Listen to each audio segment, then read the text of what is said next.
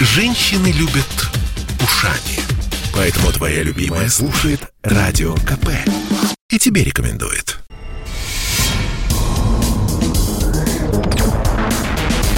Следствие утверждало, что он стрелял в Чубайса. 2 года он провел в Кремлевском централе и добился своего полного оправдания. Радио «Комсомольская правда» и адвокат-писатель Иван Миронов представляют проект «Линия защиты». Передача о том, что безвыходных ситуаций не бывает. Здравствуйте, дорогие друзья, с вами адвокат, писатель Иван Миронов. И это «Линия защиты». Мы сегодня говорим о пермском стрелке. Вообще, как это предотвратить? Впоследствии, какие выводы сделала сегодня власть и общество из этого террористического акта. Говорим о выборах, о метаморфозах, о магии цифр, о том, что нас ждет с новым составом депутатского корпуса. Говорим также о том, как выжить на пенсии после завершения трудового пути. И здесь нам на выручку приходит наша дорогая власть. И я перед началом хочу задать вам вопрос. Что вы ждете от нового состава Государственной Думы? И прежде всего, конечно, от «Единой России», какие законы будут приниматься. И я жду от вас еще ответа на вопрос, за кого вы голосовали и почему. Поехали. Итак, пермский стрелок. Жуткая трагедия. Тимур Бекмансуров расстрелял 8 человек, ранил 28. Трагедия произошла в Пермском госуниверситете. И тут же поднялся гвалт, что, дескать, надо запретить оружие, надо сделать так, чтобы доступа к огнестрелам у населения было все меньше и меньше, и надо проводить какие-то всякие дополнительные проверки, а вот то, что есть, желательно как бы изъять, что, дескать, человек, который обладает оружием, гладким стволом, он должен быть исключительно охотником и применять оружие исключительно для убийства животных, но никак больше. В общем, очень много мнений и о вреде наличия у населения гладких стволов, ну, а также о вреде компьютерных программ, которые зомбируют наших детей, которые делают их вот такими маньяками, убийцами и террористами, заставляя убивать своих однокашников. И что здесь я могу сказать всем противникам наличия огнестрелов? Знаете, есть 1001 способ массового убийства людей без применения огнестрельного оружия. Более того, стрелковое оружие, оно достаточно точно, оно избирательно, а другие методы, они позволяют без разбора косить всех подряд, и все это оборачивается гораздо большими жертвами. Так вопрос... А, ребят, зачем тогда у общества отнимать это оружие, делая его беззащитным перед лицом убийц, грабителей? К сожалению, в наше время проблема этнических банд, она стоит очень остро, когда трясут всех без разбора. Как без гладкого ствола можно защитить свою семью, особенно если вы проживаете где-то за городом. Это характерно для регионов, и мы знаем случаи, когда только наличие ружья спасло от массовой расправы с целыми семьями, когда беснующую толпу приезжих вот можно было остановить только таким образом. Да, человек, который это применил, идет автоматически под следствие. Мы знаем очень мало примеров, когда использование огнестрельного оружия в целях защиты своих близких и своей жизни, оно трактовалось как необходимая самооборона. Эту практику надо ломать, с этим надо что-то делать. Надо также убирать коррупцию, прежде всего там, в региональных судах, которые через определенные там, диаспоры решают свои вопросы, вводя злодеев, которые нападают с целью убийств и грабежей из числа потерпевших. Но этому можно посвятить целую передачу. Об этом мы не раз с вами говорили на линии защиты. И вот смотрите, какая интересная также реакция последовала от, например, той же Екатерины Мизулиной, которая возглавляет Ассоциацию Лиги безопасного интернета. Ну, дочь небезызвестной Елены Мизулиной, как вы знаете. Вот она заявила, что пермский стрелок являлся фанатом Моргенштерна, да, в его песнях присутствует беспредел и насилие. Глава Следственного комитета Российской Федерации Александр Бастрыкин, он сказал, что нападение на учебные заведения связывает с деструктивным влиянием интернета. Он считает, что подростки ориентируются на героев компьютерных игр, которые решают проблемы, ликвидируя оппонента. Ну, кстати, при этом Бастрыкин не уточнил, в какой группе суицидников состоял его коллега, подчиненный глава управления СК по тому же Пермскому краю Сергей Сарапульцев, который 23 сентября по прошествии 3 дней наложил на себя руки. Его обнаружили мертвым в его жилище. И вот вопрос сегодня действительно стоит очень остро. И, к сожалению, мы пожинаем то, что взращивали, в том числе с помощью официальной пропаганды, несколько лет. Речь идет о героизации убийств. О том, что... можно лишить человека жизни, даже на этом заработать неплохой пиар в силу того, что он по тем или иным критериям не подпадает под твои. И почему-то все говорят о компьютерных играх, почему-то все говорят о насилии в кино. Но вот это самое страшное, жуткое кино, оно разворачивается у нас перед глазами в виде новостной ленты и бодрых комментариев, которые несут подчас официальную точку зрения.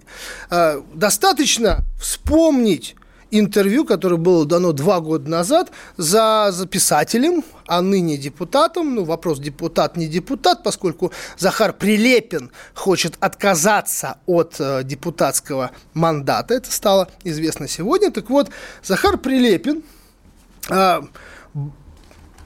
перед камерой в официальном интервью, которое он дал Пивовару, он бахвальствовал тем, что вот, дескать, он убивал на Донбассе. И вот эту цитату вы можете посмотреть, их достаточно часто используют, встречается. Его спрашивают, а правда, что убитые приходят по ночам? Он говорит, нет, вообще никто не приходит, никто не мучает, просто я знаю, где они похоронены. Они лежат в земле, их много. Просто по показателям редко кто мог сравниться с моим батальоном. Просто то, что мы делали, полный галимый беспредел, что мы вытворяли. Итак, вот чем не социальный лифт для убийцы? Человек признается в том, что он творил галимый беспредел, связанный с массовыми убийствами. И сейчас он избирается в Государственную Думу, проводит свой целый список и готовится стать губернатором одной из областей. Почему мы не говорим о таких примерах? Почему мы говорим, что не говорим о том, что вот та модель поведения, которая сегодня навязывается и усваивается молодежью, что не надо работать, не надо творить, не надо созидать, надо вот достаточно пойти где-то поучаствовать. И, кстати, отец Стрелка, он как раз был коллегой Прилепина по вооруженному конфликту на Донбассе. Он был там наемником и в этом духе как раз и воспитывал своего чада. И какие компьютерные игры могут затмить то, что мы часто слышим по телевизору и видим, как стремительно идет в гору карьера этих людей. И здесь объяснять ничего не надо. Но что я еще хочу отметить в этой жуткой истории расстрела 8 человек. Все говорят о том, что вот этот Тимур был человеком забитым, неспортивным. Да, его отец дал ему основы стрельбы. Но при этом, посмотрите, какое количество жертв. Посмотрите, какая паника. Посмотрите, как прыгают из окон. И сначала прыгают, парни прыгают. Это первый курс, это не дети, это не школьники. Это мужчины, совершеннолетние мужчины, молодые мужчины, которые не защищают тех, кто слабее, не защищают девчонок, которые первые стремятся убежать. И именно эта паника, это бегство, оно и повлекло, в том числе повлекло вот это количество жертв и покалеченных. Нету духа, то, что мы должны заступаться за младших, за слабых, защищать их, да, пусть даже путем собственной жизни героизма. Потому что если бы нашлось, наверное, пару смельчаков во всем этом вузе, возможно, и жертв было гораздо меньше. И, на мой взгляд, единственный человек, который поступил, прям достойно, мужественно, это преподаватель этого университета Олег Сыромятников, который продолжал читать лекцию. Тем самым он пресек панику и фактически спас всех тех, кто находился в его группе. Итак, мы уходим на короткую рекламу. Она будет короткой. Я предпочитаю правду, а не слухи. Поэтому я слушаю Радио КП. И тебе рекомендую.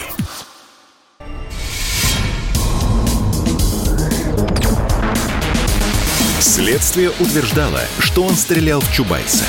2 года он провел в Кремлевском Централе и добился своего полного оправдания. Радио «Комсомольская правда» и адвокат-писатель Иван Миронов представляют проект «Линия защиты».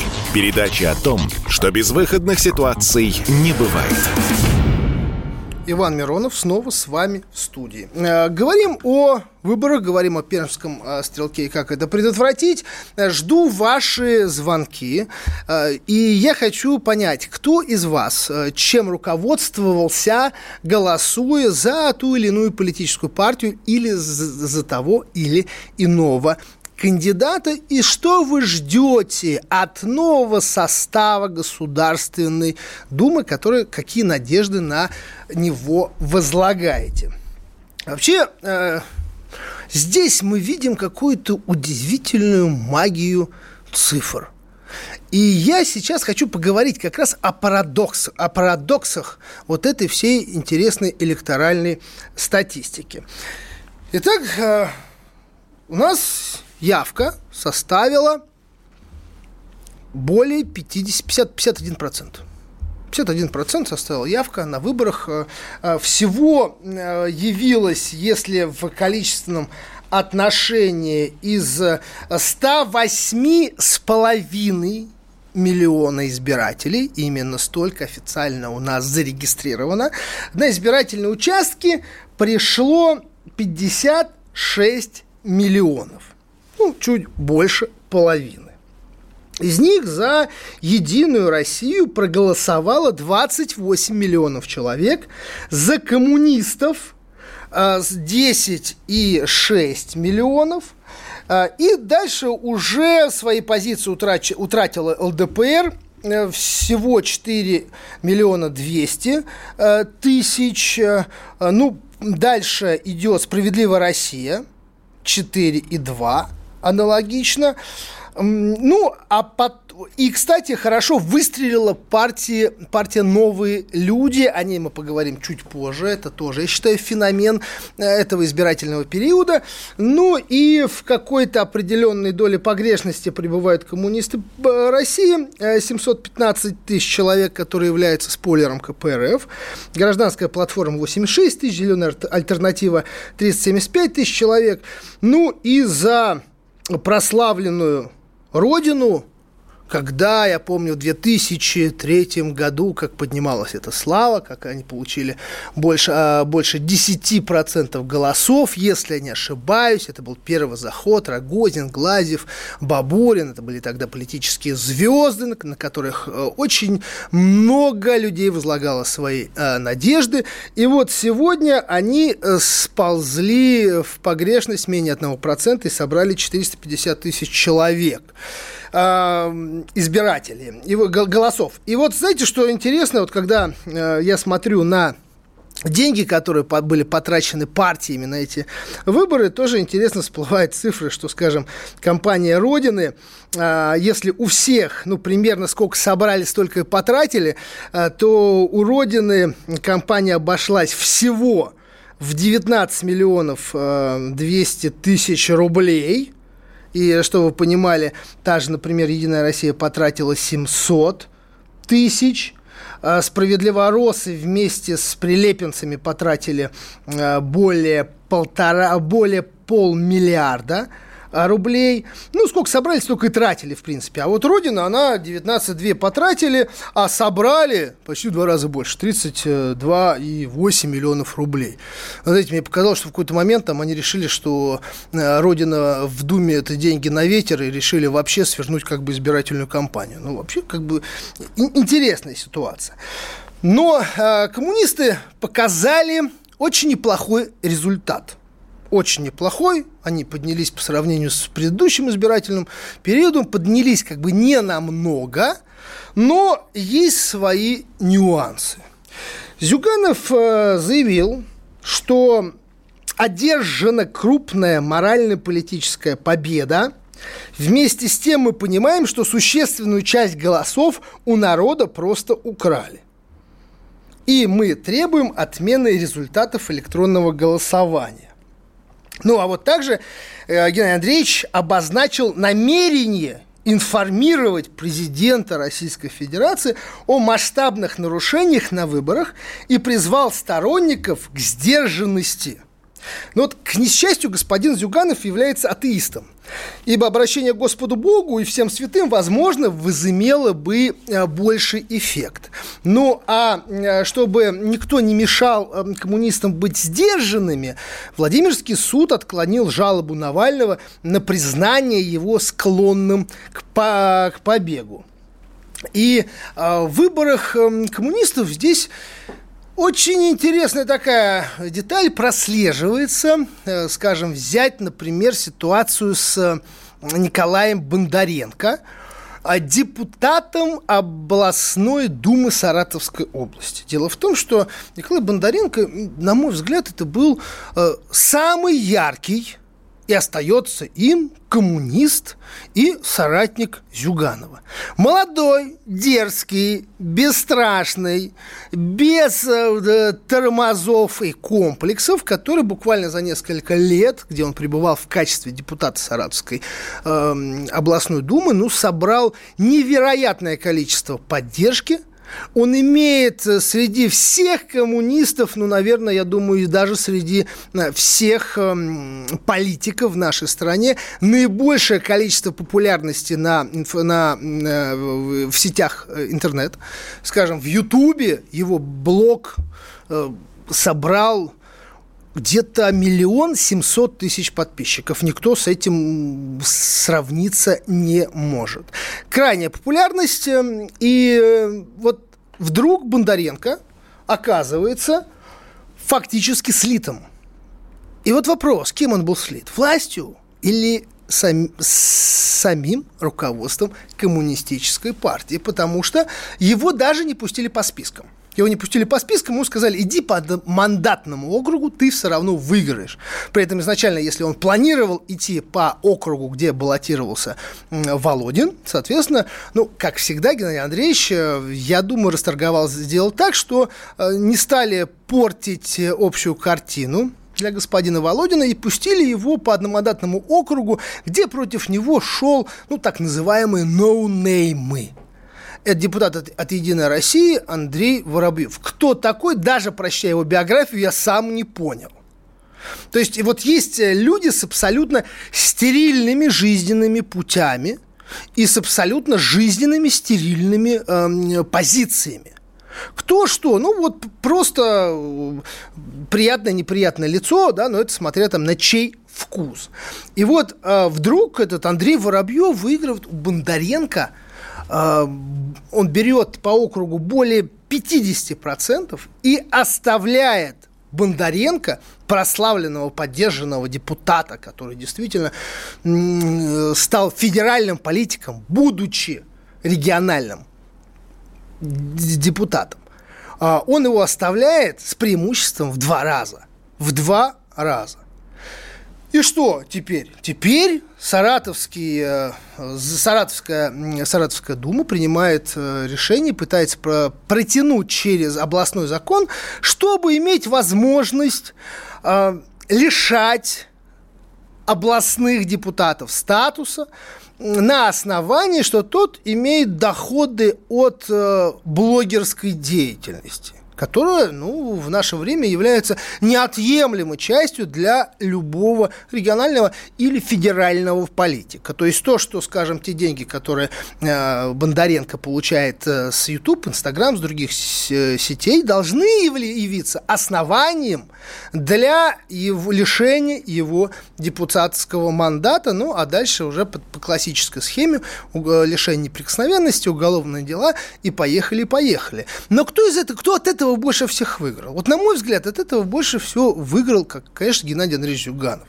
Потому что Геннадий Андреевич, он держит четкую, жесткую линию. И на самом деле, с точки зрения определенных политических процессов по логике руководства КПРФ, он, наверное, прав. Он не допускает любую конкуренцию, он не допускает любых сильных кандидатов, которые его могут подвинуть радикальной риторикой, смелыми поступками и бескомпромиссной позицией. И вот сегодня, конечно, Николай Бондаренко имеет все шансы оказаться на скамье подсудимых, и дальше уже дорога дальняя, тюрьма центральная, дорога дальняя, казенный дом. И вот такие перспективы, в принципе, сейчас корячатся Николая Бондаренко. Но, знаете, когда господин Зюганов говорит, что мы вот сейчас там выйдем, будем что-то отстаивать, будем что-то протестовать, ребят, вы не можете. Вы 2-я крупнейшая партия в Российской Федерации.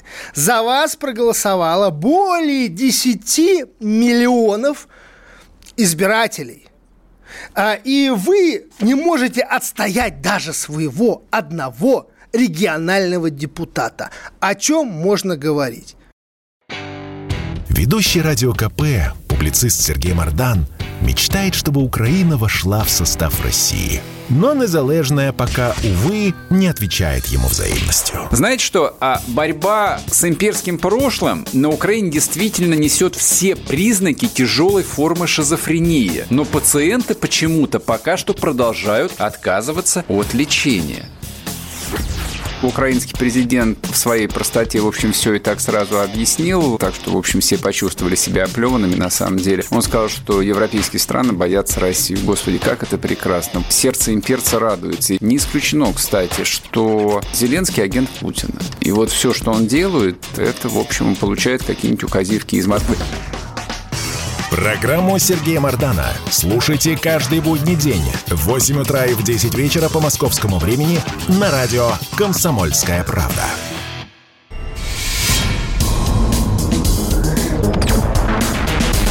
Следствие утверждало, что он стрелял в Чубайса. 2 года он провел в Кремлевском централе и добился своего полного оправдания. Радио «Комсомольская правда» и адвокат-писатель Иван Миронов представляют проект «Линия защиты». Передача о том, что безвыходных ситуаций не бывает. Иван Миронов снова в студии. Телефон прямого эфира 8 800 200 ровно 9702. Продолжаем говорить о результатах выборов и как они проходили, какой результат мы с вами поимели. И знаете, еще такой момент, когда нам руководство 2-й по размерам партии в Российской Федерации и 1-й среди оппозиционных говорит о том, что вот мы будем жаловаться президенту, что надо быть сдержанными и все остальное. Знаете, я вам так скажу, что если вас, и вы считаете, что вас кинули на голоса, но кинули просто вас, кинули избиратели, как вы утверждаете, которые вас поддержали. И вы не способны это отстоять, именно отстоять и добиться результатов, то, возможно, вы достойны того, чтобы у вас эти голоса украли. И те, кто не имеет других методов, других выборов, другой поддержки, чтобы доказать свою правоту, и доказать, что вас таким образом, у вас украли по полную безоговорочную победу, ребят, ну вы тогда не политические лидеры, вы тогда коты кастрированы.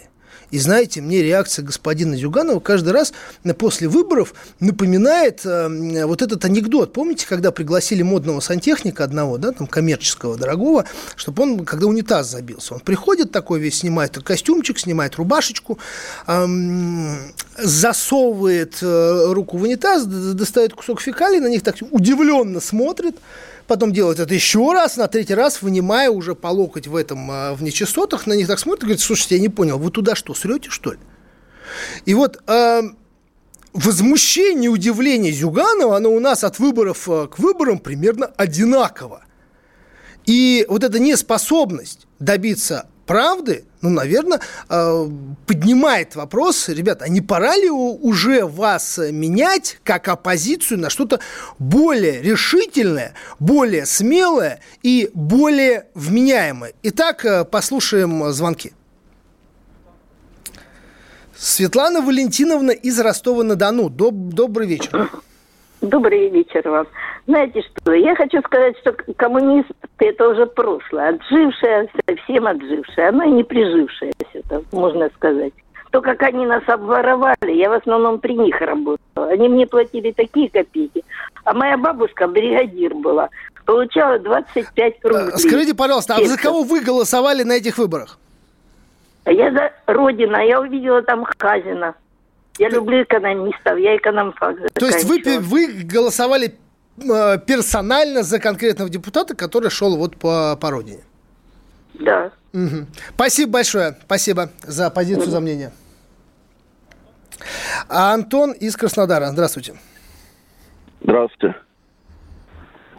Да-да, слушаю вас, говорите. Ага. Ну, я...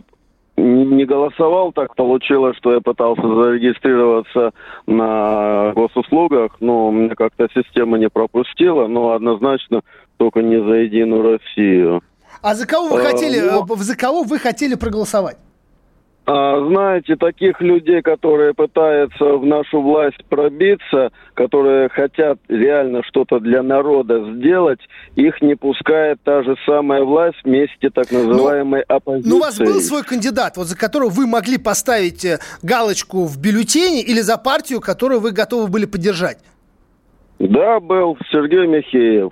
Это вот политолог выступает часто на новостях ФМ. Спасибо большое. Я знаю его позицию. Спасибо за позицию, за звонок.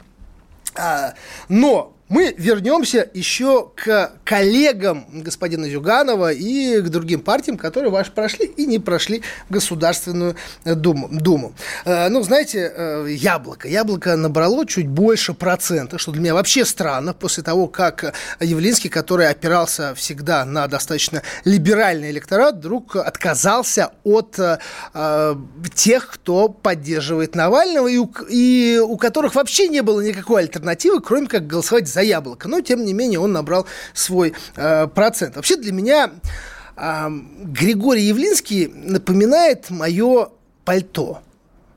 Когда раз в год я достаю из шкафа, отряхиваю от нафталина, вывешиваю его немножко проветриться на балкон и через несколько месяцев убираю его обратно, зарядив вот этим нафталином. Но, конечно, сравнение не очень корректно, потому что пальто я достаю реже, чем Кремль достает господина Явлинского, отряхивая его от этих всех химикатов. И, ну, тем не менее, вот он, соответственно, в этой нише уже много-много лет хорошо себя чувствует. Я думаю, на что-то он живет, и можно догадываться, на что. Но либеральные позиции здесь Яблоко уже, я думаю, окончательно утратило, как утратило эти позиции ЛДПР. Для ЛДПР, я думаю, это лебединая песня, потому что цифры по доверию, по поддержке, они, конечно, упали. С чем это связано? Может, с преклонным возрастом господина Жириновского, может быть, с кучей скандалов, которые происходили вокруг этой партии, и мы действительно не знаем никого, ну, по крайней мере, я, может быть, вы более осведомлены, кто бы стоял бы рядом с Жириновским и представлял лицо этой партии. Но очень интересный результат дал тот же губернатор, нынче уже официально губернатор, не ИО Хабаровского края, господин Дегтярев, который, внимание, набрал почти 57% избирателей в Хабаровске. После чего, кстати, Жириновский стал говорить, что, дескать, это была ошибка выдвигать его на Хабаровск и прочее. Но, как ни парадоксально, господин Дегтярев, который до, в принципе, Хабаровска был известен публике, наверное, только активным участием в банных процедурах, которые стали для ЛДПР сакральной традицией, сродни посвящения в масоны, и вдруг он набрал такой колоссальный процент, 57% проголосовавших за него, который оставил далеко там от себя других претендентов на этот пост, несмотря на то, что много-много месяцев Хабаровск лихорадило, поднимались, выходили, несмотря на морозы, против Дегтярева в поддержку Фургала. И, по сути, сегодня господин Дегтярев как член партии ЛДПР является самым популярным в стране, согласно электоральной статистике, оппозиционным депутатом, потому что ЛДПР официально тоже как бы в оппозиции. И он по своей поддержке, он идет гораздо круче, чем все партийные лидеры вместе взятые, и чем, понятно, сам Жириновский, и чем все федеральные партии. Кстати, в Хабаровске ЛДПР набрало всего 16,8% голосов. Ну и интересно, с новыми лицами. Новые партия, новые люди. Без Вазелина в Государственную Думу вместе с товарищами пролез Алексей Нечаев.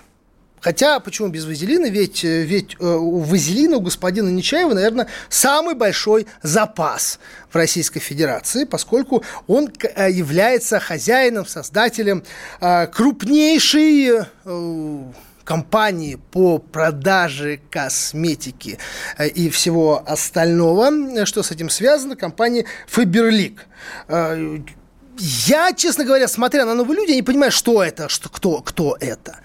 Единственный человек, узнаваемый, это бывший мэр Якутска Кардана Австентьева, который, проявила принципиальную позицию, когда она занимала этот пост. Все остальное, это вот те ноунеймы, о которых мы не знаем, и, наверное, большинство из нас даже не слышало. Но остается только надеяться, что с Вазелиновым королем новые законы, которые будет принимать Госдума, может быть, и будут унизительны, но, по крайней мере, они не будут столь болезненными для россиян. И вот что любопытно, у нас был такой стереотип, что если ты занимаешь мощные позиции в Ютубе, Инстаграме, в других соцсетях, тебя знают, поддерживают, репостят, это влияет на твои непосредственно политические оппозиции на выборах. Мы знаем, как те же определенные либеральные круги выводили десятки тысяч на улицу по кличу через YouTube. И мы примерно ожидали увидеть то же самое на выборах. И как ни парадоксально, все оказалось наоборот. То есть, если мы посмотрим, что тот же, например, Бондаренко 1,7 миллионов подписчиков. 1,7. Да проигрывает никому неизвестному единороссу. Шевченко Максим с его новой партией РПСС 240 тысяч подписчиков в Инстаграм и 800 тысяч подписчиков в Ютубе. И причем понятно, что его смотрела не школота, его смотрело политически активное население нашей страны. И он набирает, представляете, он набирает, вся его партия вместе с ним набирает всего лишь 400 тысяч. То есть в половину от своих собственных подписчиков. Мы уходим на паузу, скоро вернемся. Каждый понедельник на Радио КП. Десант здравого смысла в лице Дмитрия Гоблина-Пучкова и Наданы Фридрихсон борется с бардаком окружающего мира и смеется в лицо опасности. Давно хотела вас спросить, какой у вас самый любимый мем последних 2 месяцев? Их, по-моему, такое количество, что их даже запомнить невозможно. А вас не заразил этот мем? Вы рыбов продаете, нет, показываем. Красивый. Смешной. Вот. Ну что, давайте попробуем этот мем. Дмитрий Юрьевич, Зеленский отчет начал. Значит, Крым собирается куда-то тащить. Ну, если он собирается, то, как говорится, тащилка еще не отросла. Слушайте «Гоблина и Надану» каждый понедельник в 7 часов вечера по московскому времени. На радио «Комсомольская правда».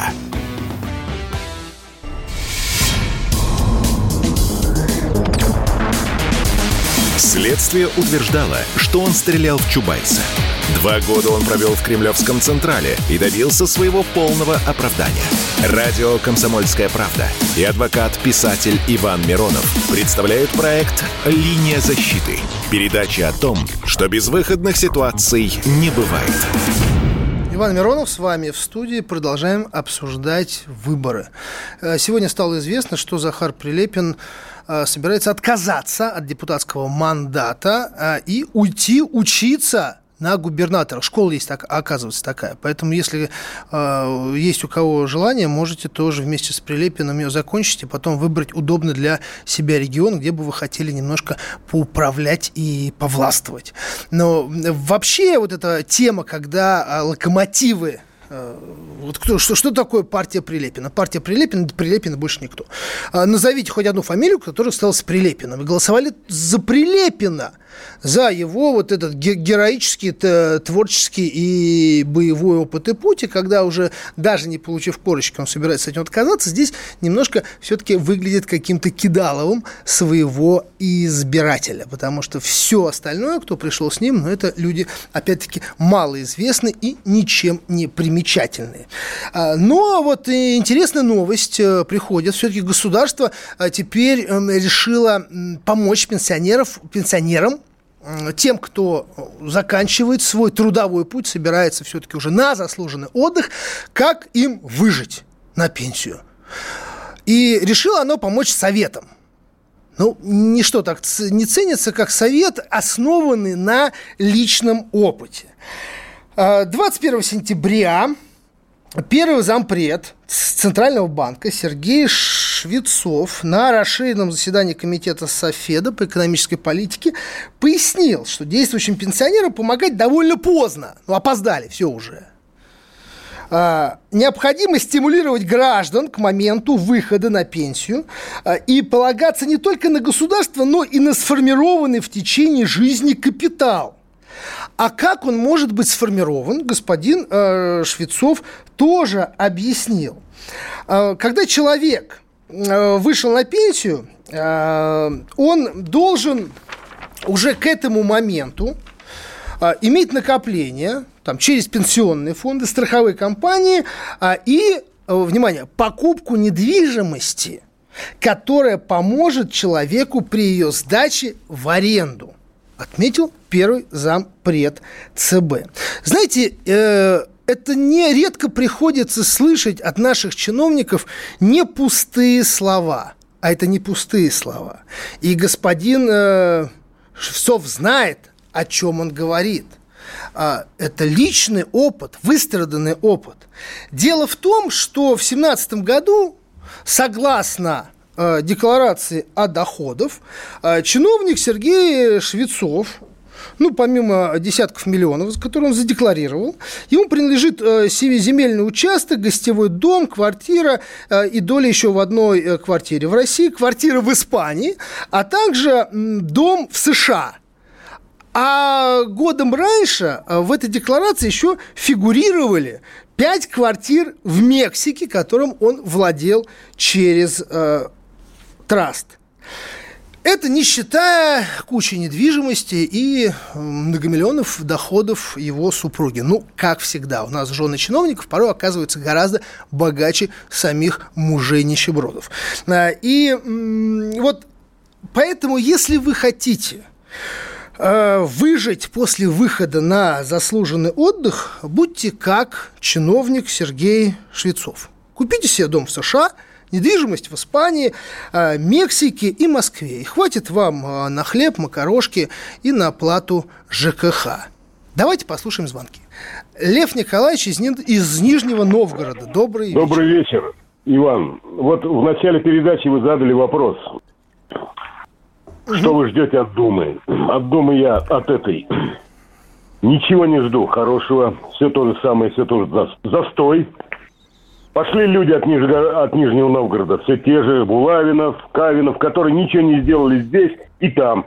Я жду, не жду я от нее нормального. А кого, за кого вы голосовали? За кого голосовали? Я голосовал за коммунистов, Почему? Я знаю, как должно быть и как было. А почему вы руководствовались, голосуя за коммунистов? Чем руководствоваться? За справедливость, за труд, за справедливые оплату труда этого. Вот начиная с этого. Скажите, а коммунисты за 30 лет, находясь в оппозиции, являясь второй партией в Российской Федерации по численности, по поддержке выборов, они что-то сделали для труда, справедливости? Они говорят постоянно, им не дают. Вот эта правящая Единая Россия, которая не дают. Антинародная, она не дает. У них сколько у них было поправок, сколько у них было дополнений, сколько вообще у них программа Нормальная программа. Но мне кажется, что все-таки руководство КПРФ, оно в принципе в отдельно взятых сильных, оно социализм построено. Зажимают. Вы посмотрите, что в Магадане произошло. Полиция-то у нас не преступников ловит, а бьет народных людей. Спасибо. Я с вами согласен, поддерживаю, надеемся на изменения в лучшее. И то, что КПРФ все-таки рано или поздно, лет так через 50, победит на выборах. Михаил Иванович из Москвы, здравствуйте.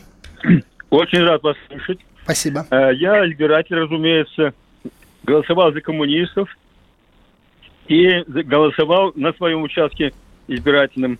А в Замоскворечье на этом выборном участке был этим самым членом избирательной комиссии, правда, без права решающего голоса. Результат голосования на нашем участке, во-первых, примерно 35-37% пришедших на выборы. Дальше. Когда комиссия... Михайлович, я прошу прощения, мы здесь ограничены все-таки регламентом, временем. Вы за кого голосовали сами непосредственно? Я сам голосовал за коммунистов и за человека, который в университете имени Ломоносова, Михаил Сергеевич. Мой внук голосовал также. А за коммунистов? Почему вы голосовали за коммунистов? Чем вы руководствовались? Я руководствовался тем, что я хорошо знаю, что за жизнь была в Советском Союзе. Угу. Я парнишка, который вырос в тайге, в небольшой деревне, которая состоит из одной улицы. Меня государство оно мне платило. То есть вы голосовали из-за ностальгических соображений? Вы просто хотите... Скажите, что все-таки Зюганов способен воссоздать Советский Союз в том виде, в котором вы его помните? А это не обязательно воссоздавать Советский Союз. Давайте мы все подряд не будем, потому что тогда действительно появятся и всякие гражданские войны и прочее. Мне нравится их программа, заключающаяся в том, что элементы социального... Михаил Иванович, я понял, мы программу хорошо знаем, коммунистов, благо уже 30 лет ее все читаем и слушаем. Спасибо. Звонок Андрей Васильевич из Москвы. Добрый день. У меня к вам два вопроса. Первое. Почему вы так грязно оскорбили Зюганова? Каким образом я его оскорбил? Андрей Васильевич, скажите мне. А как вы его обозвали? Как я его обозвал? Скажите, как я его обозвал? котом грязным, кого бы обозвали? Вы сейчас на самом деле немножко искажаете мои слова и ход нашей беседы. Второй вопрос, не искажаю я, второй вопрос такой. Значит, антисоветизм, по моему глубокому убеждению, такой оголтелый антисоветизм приводит к фашизму, как это показывает Украина. Спасибо большое за вашу позицию. Продолжайте дальше смотреть телевизор. Юрий из Воронежа. Здравствуйте. Очень актуальна у вас передача, правда, не знаю, несет ли она в итоге, принесет ли какой-то КПД, в общем. Но смысл в чем? По поводу, за кого я голосовал первый, это голосовал за Максима Шевченко, вот его партию, где она представлена. Это раз. И второе, насчет коммунистов. Вы знаете, у коммунистов был такой лидер в свое время, царство ему небесное, Виктор Илюхин. Виктор Илюхин это... великий был человек, великий, я вам скажу, которого Зюганов и задвинул на задворке, кстати. Совершенно вот мы забываем про этих людей, а ему, кстати говоря, вот в 2021 году 10 лет, как его нет с нами. Это единственный человек, который что-то хотел изменить. Виктор Иванович, это один из тех, благодаря которому я выходил из тюрьмы, поскольку он вместе со Стародубцевым, к сожалению, ныне покойным, Камоедовым, дай бог ему здоровья, они были поручителями у меня на процессе в суде. Спасибо большое за вашу позицию, согласен, разделяю. Дорогие друзья, подходит время, пролетело моментально, быстро, много вопросов и хорошие комментарии, очень много возмущений, что неплохо, значит, мы все-таки не оставляем вас равнодушными, и то, что у вас так или иначе болит душа за то, что происходит в стране. Итак, спасибо большое за комментарии по поводу книги «Высшее каста», моего романа, который, я надеюсь, вы все-таки прочтете все. Пока он еще есть в продаже. 11 октября мы планируем презентацию, встречу с вами, со слушателями, со зрителями моего канала авторского «Миронов де-факто» в Ютубе. Это пройдет в книжном клубе Достоевский в 19 часов. Подписывайтесь на канал «Мирон де-факто», подписывайтесь, смотрите нас на канале «Комсомольская правда» и приобретайте книгу «Высшая каста». Жду ваших откликов и вопросов. Спасибо, что были с нами. В 19 часов в следующую пятницу встречаемся. Проект «Линия защиты». Передача о том, что безвыходных ситуаций не бывает.